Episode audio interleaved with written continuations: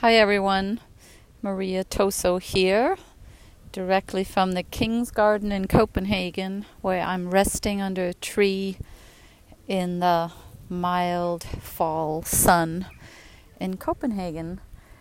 And um, as I was walking here, I knew I wanted to come to this particular part because it's so peaceful. Everybody just plops down on the lawn, and you can't ride bike in here, so there's just this peaceful feeling in the middle of the hustle and bustle of Copenhagen.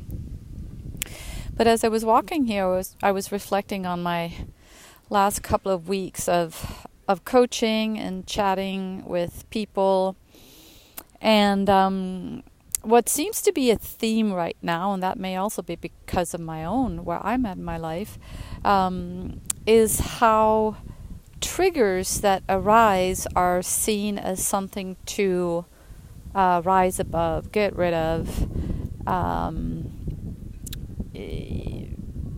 not something to be embraced.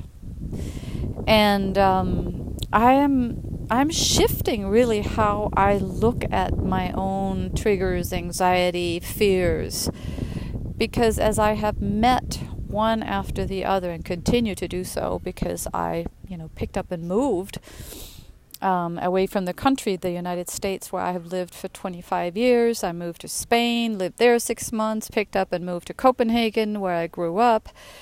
And in all of that, I have felt incredibly unsettled. And that search for the home, the sense of groundedness in the outer world has eluded me. Um, and as I've been reflecting on that in meditation, in conversations, I'm coming back to the notion that my life, whatever it is, is a school, is a holy journey, is a sacred journey, and that I may not be here to find the perfect home to settle into with the perfect partner in the perfect country, um, but rather I am here to stretch and become fearless. And what does it mean to become fearless? That means to trust in God, trust in the underpinning of the divine support system that surrounds me and all of us at all times, and that that God, the energy of presence and love, is within all beings and is available all the time. And it's only because we have fallen so deeply away from the Garden of Eden of oneness, you could say, that we no longer trust that. So we try so hard to secure ourselves in relationships, in family systems, in tribes, in countries, in jobs, um, in fortresses, houses, what have you. And if all of that is stripped away, then what is left? And as I'm looking at what I have been up to for quite some time now, it's really been an undoing of all of those structures. And um, this is coinciding in my case with Uranus, the planet of breaking down any and all structures that aren't really sound and healthy. And that is presently right on my Saturn and right in my seventh house. So, in my case, it has a lot to do with pretty much stop looking for those safe structures in the other, mm, be that in a partner or a job or a relationship, but, but that sense of seeking that in the other. And the reason why I wanted to do a little podcast on this is because I see that same propensity in everyone I'm working with. And now I think as a teacher when you put yourself out out there as a teacher it's it's not random who ends up coming to you. I think it's often people that are working through similar issues. And specifically when women get into their 50s if they're not partnered or if they have left a long-term relationship a marriage there can be this sense that you can certainly find evidence in the world for this that if you are not no longer fertile in the in the very biological sense of the word that then your value has diminished. If you no longer look like a young woman your value is diminishing. Um, and if we look at the pre- prevalence of cosmetic surgeries and procedures that I here in Copenhagen I see, you know, on every other block there's a clinic that's offering um, various procedures that are designed to make, you know, a middle-aged woman look much, much, much younger. And um, I think the tendency can be for women to judge each other for that rather than recognizing, well, if we are being told by the outer structures that a woman's worth is tied into her desirability as a as a uh, procreator, um, then of course it's that we internalize that. And it's it's not necessarily something that we can change from the outside in. It's an it's an inside job to recognize that there are these different phases in life and if you have entered a phase and i think this is not just true for for middle-aged women but those are I, I tend to have a lot of clients in that age group and um, if you are in that age group and you ha- have maybe left a relationship, been left, left a long term marriage, perhaps the kids are have you know left the nest, you're an empty nester. Then what is there if you're not being validated in the usual ways for your contribution within a family system? Then who are you, and and what is your worth? And I think it's it's natural for all of us to then seek that worth um, by improving ourselves so that we may then receive the um, the validation in a new way. But sooner or later, I think we're all faced with what is triggering us and the methods by which we try to avoid feeling that um, they fail us. Um, in my case, I have not been drinking alcohol since I was in my late teens, early 20s. So that hasn't been one of my numbing agents, but I've always liked sugar. You know, not in huge, gigantic quantities, but just always felt like it was quite appropriate to have a candy drawer where I would go and take a little nibble um, in the afternoon. You know, I'm a little sleepy, I need a little sugar. And it took me decades to realize that there was a soothing to that, um, a way not to sort of avoid feeling what I was feeling when I was reaching for for that and and you might fill in the blank there because for you it might not be sugar although I feel like for most people that I work with it tends to be alcohol or sugar. And often people feel proud that they're not doing sugar but then they're drinking alcohol or they're proud that they're not drinking alcohol but then they're eating sugar. And it's really the rare person who has eliminated both. And um, the few people that have managed to eliminate both and and I have periods in my life, but I, I, tend to keep falling back into the sugar trap in my own case. Um, but when you do, there is um, there is a higher self connection that seems to be easier to establish when you don't have the interference of sugar. But rather than shaming yourself for wanting sugar or alcohol, I think it's a way to soothe the the emptiness, the feeling of not feeling loved and safe and not feeling like you belong in the world. So what I think the invitation is and this again goes out to well everyone who's interested in in really working with themselves in a deeper way is to think of the times when you are triggered and another way to say that is you feel anxious you feel scared you feel not peaceful, you do not feel safe in the world. Whenever that is happening, that is an opportunity to grow closer to God. And what do I mean when I say God? Um, another way to say God is Lord, and another way to say Lord is law, and another way to say that is love.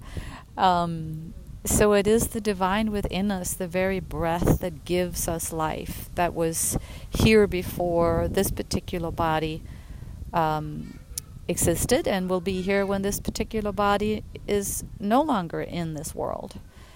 And when we can get closer to that, which is not something outside of ourselves and is not something that isn't us, but we tend to identify so strongly with being the mortal body and not so much with our own immortal selves. And so you could say, as you become a middle aged woman, and, and, and maybe you don't have the distraction, and it doesn't have to be a distraction, it could be a deep um, sense of exchange and love and mutual support. But, but say you're not in a constellation of partnership. Your invitation is to create that deep exchange, love, partnership with God. So you could almost say you're becoming um, a nun, if, even if just for a period of time, where you establish this deep sense of connection to God. Um, that eventually your connection to God is not fleeting, is not something that you only reach for in times of deep despair, but is an overriding, vibrant, luminous sense of life force, prana, chi that you carry knowingly within you, around you, at all times. And when that is truly with you, not just um, after, you know, 20 minutes of meditation or after an hour of yoga, but is rather there with you, and that in fact, not feeling deeply content and loved and lovable as a as an inner exchange, um, then you know you're off. That is not who you truly are. You know you're in in the illusion of separateness, and you get a chance to work with that. Um, so you might say that it's a sacred invitation for more love. So rather than resenting the times when we fall into depression, despair, darkness, separateness, loneliness, it becomes an opportunity to pour more love into ourselves. And so, what do I practically speaking mean by that? Because that can sound very abstract. And I think it's the opposite. It's very, very tangible in the sense that it is feeling into being with your physical body in a very, very real way. So, for example, say you're triggered by something or somebody, you're lonely. You know, your friends are not writing you. Your you don't your your your lover is ignoring you, or is is no no longer there, or died. You know, it can be any number of things that have left you feeling lonely. Um, the invitation is to really feel that. And what does that mean? Well, that is a physical felt sense. That is an actual sensation in the body. And it's one that um, sort of bubbles up from within, and the human tendency is to avoid that or cry out for help, um, and then try to distract from it. So, the when I do this work with clients, but in an ongoing way, very much so with myself as well, it's a daily practice of being with the body. And by that I mean like body scanning, like feeling every iota of my body. You know, from the tips of my toes to the tip of my nose to the earlobes to the tip of the toes and the fingers and um, and everywhere in between, like literally feeling everything. And in that moment of arriving into a part of the body, that part of the body is receiving more presence, more energy. So beyond doing this work of triggers, it's it's also illuminating the body and bringing more health, vitality, and well-being to the body to do this practice. So that's really an added bonus. Um, but in the sense of the emotional triggers, you will eventually come upon the place in the body that feels the least comfortable, where that emotional trigger is showing up. And I mean, you could even do this right in this moment. Just check in with your body and what is the most anxiety producing feeling in the body right now and where does it reside? So, as I have moved from country to country and uprooted everything and not really rooted down in any solid way with in in in a home uh, with a partner, um, with family, with a job. I feel when as I even say that out loud, I feel it as a as a knot in my stomach. That's what's showing up for me. And and that's a typical place, but it could also be and at other times I just went through a, a bout of, of grief and that was very much showing up in my heart and in my throat. Um so there isn't just one place in the energy field where this shows up but but feel it feel into it like like scan through the body and feel where that is. And then treat that place in the body as you might say the most loving sweet caring caretaker parent would treat a crying baby in the night. Yeah? So um, a caretaker that would simply ignore a crying baby would not be a very kind caretaker, right? Um, a caretaker that would go um, give the the baby um, a sedative would not be considered very kind either. But a caretaker that would get up and say, okay, this is not comfortable. I have to get up at 2 a.m. and shuffle down the hallway and, and lift the child out of the crib and maybe sit in the armchair with the baby at my chest to give this baby love. Like just instinctively we know now that's love. Now that's that's being there for someone. So it's that same sentiment. It's that same gesture that you be there for yourself that way. So you could come back to the present moment and, and use that image or that gesture like if you find that place within your body that is uncomfortable, um, wherever your anxiety is presently showing up, and bring yourself to that. And that could be, you know, in a very real way, putting your hands on it. Um, but it could also be just a sense of being in there, holding the place with your uh, willingness to feel it. It's almost like a knot of contraction and darkness that you're penetrating with your light, with your love, with your presence. And initially, when you do that, it's going to feel like you're magnifying it. It's like, oh, why would I do that? It, before I started feeling into it, it was only a two, and now it's a 10.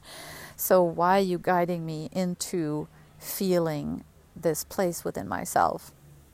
But as you stay with it, and you can again bring to mind the image of a wailing child that's you know been sobbing and really felt lonely and scared and cold. And now finally the sweet arms of love uh, are surrounding and holding this baby. And the baby is not going to instantly go quiet.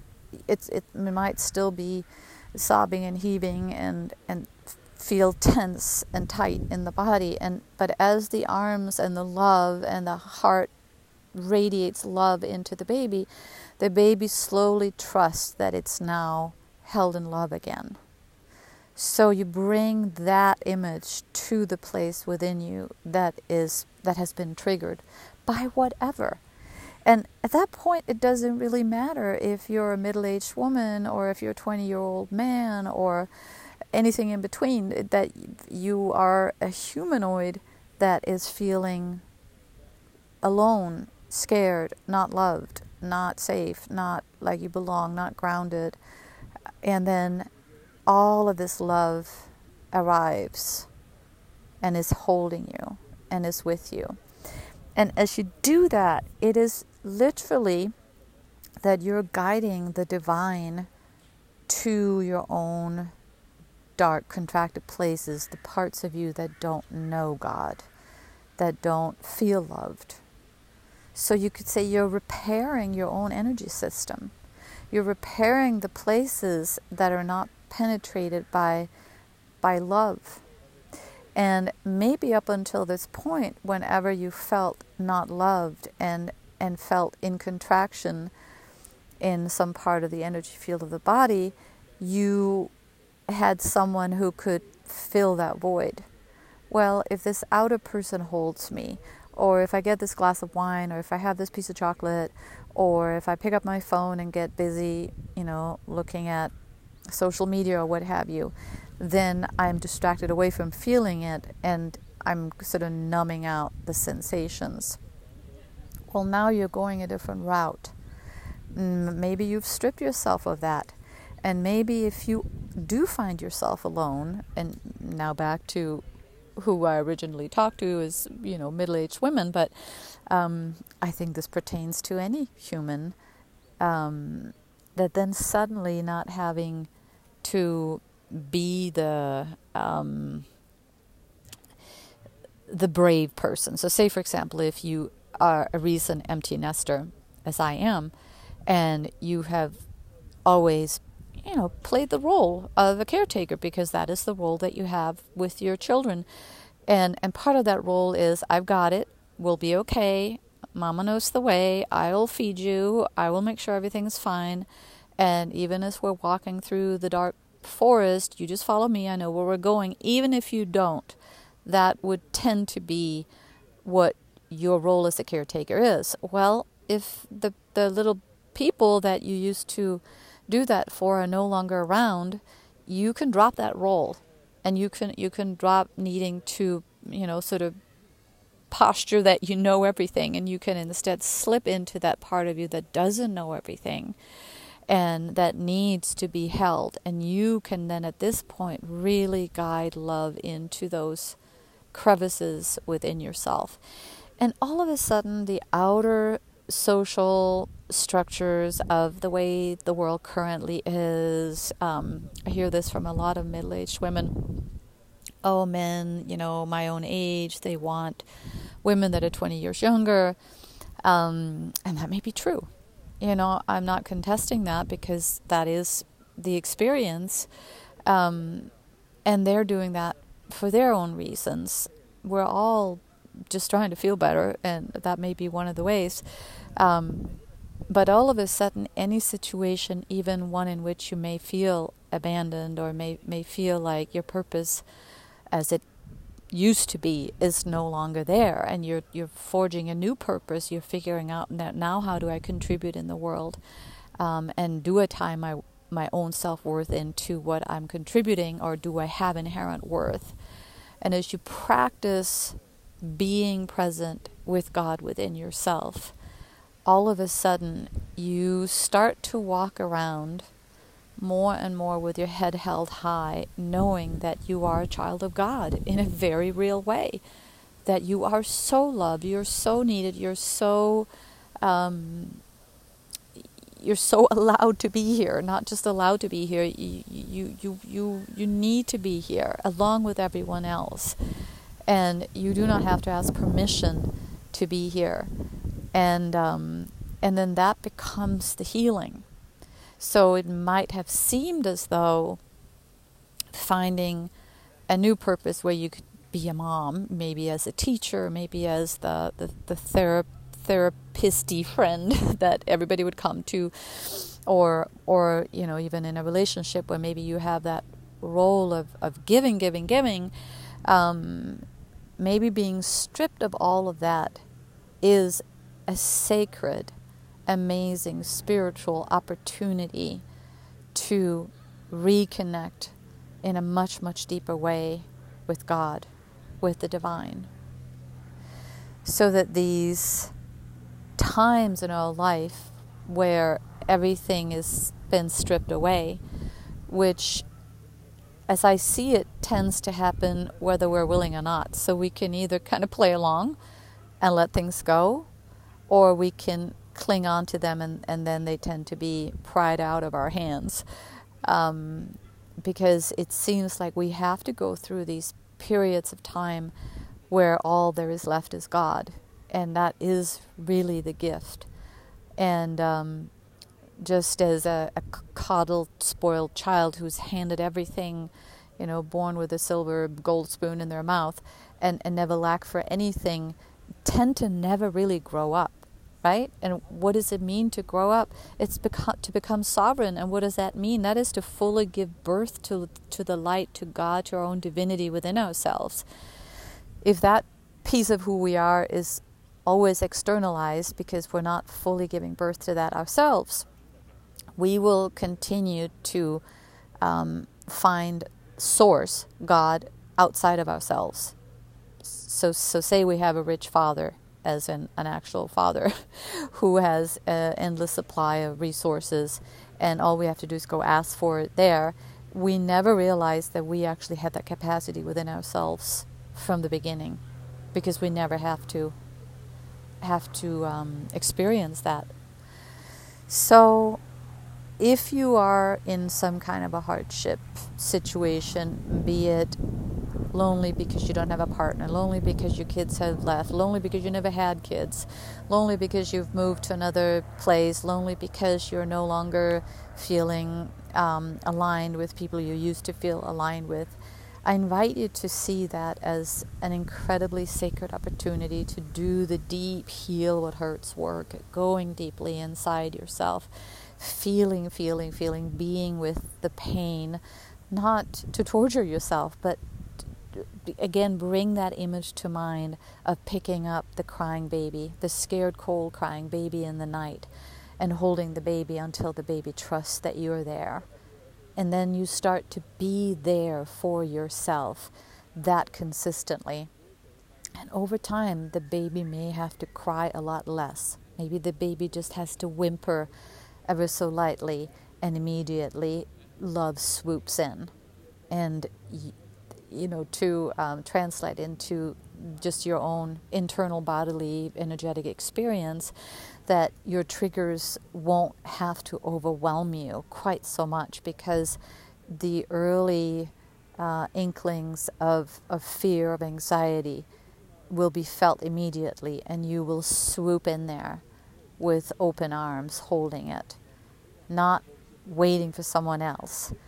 And and that doesn't mean that you don't at some point come into great deep exchange with either a partner, friends, kids, what have you, but that your primary relationship is with Source, is with God, is with your own life force, your own relationship to divinity.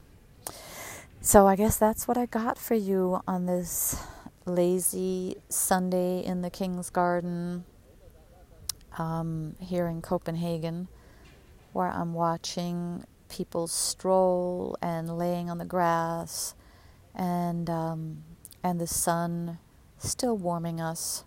Of course, not quite the way it did in the summer, but still very, very beautiful. Just soaking it up. I send you so much love. Bye for now.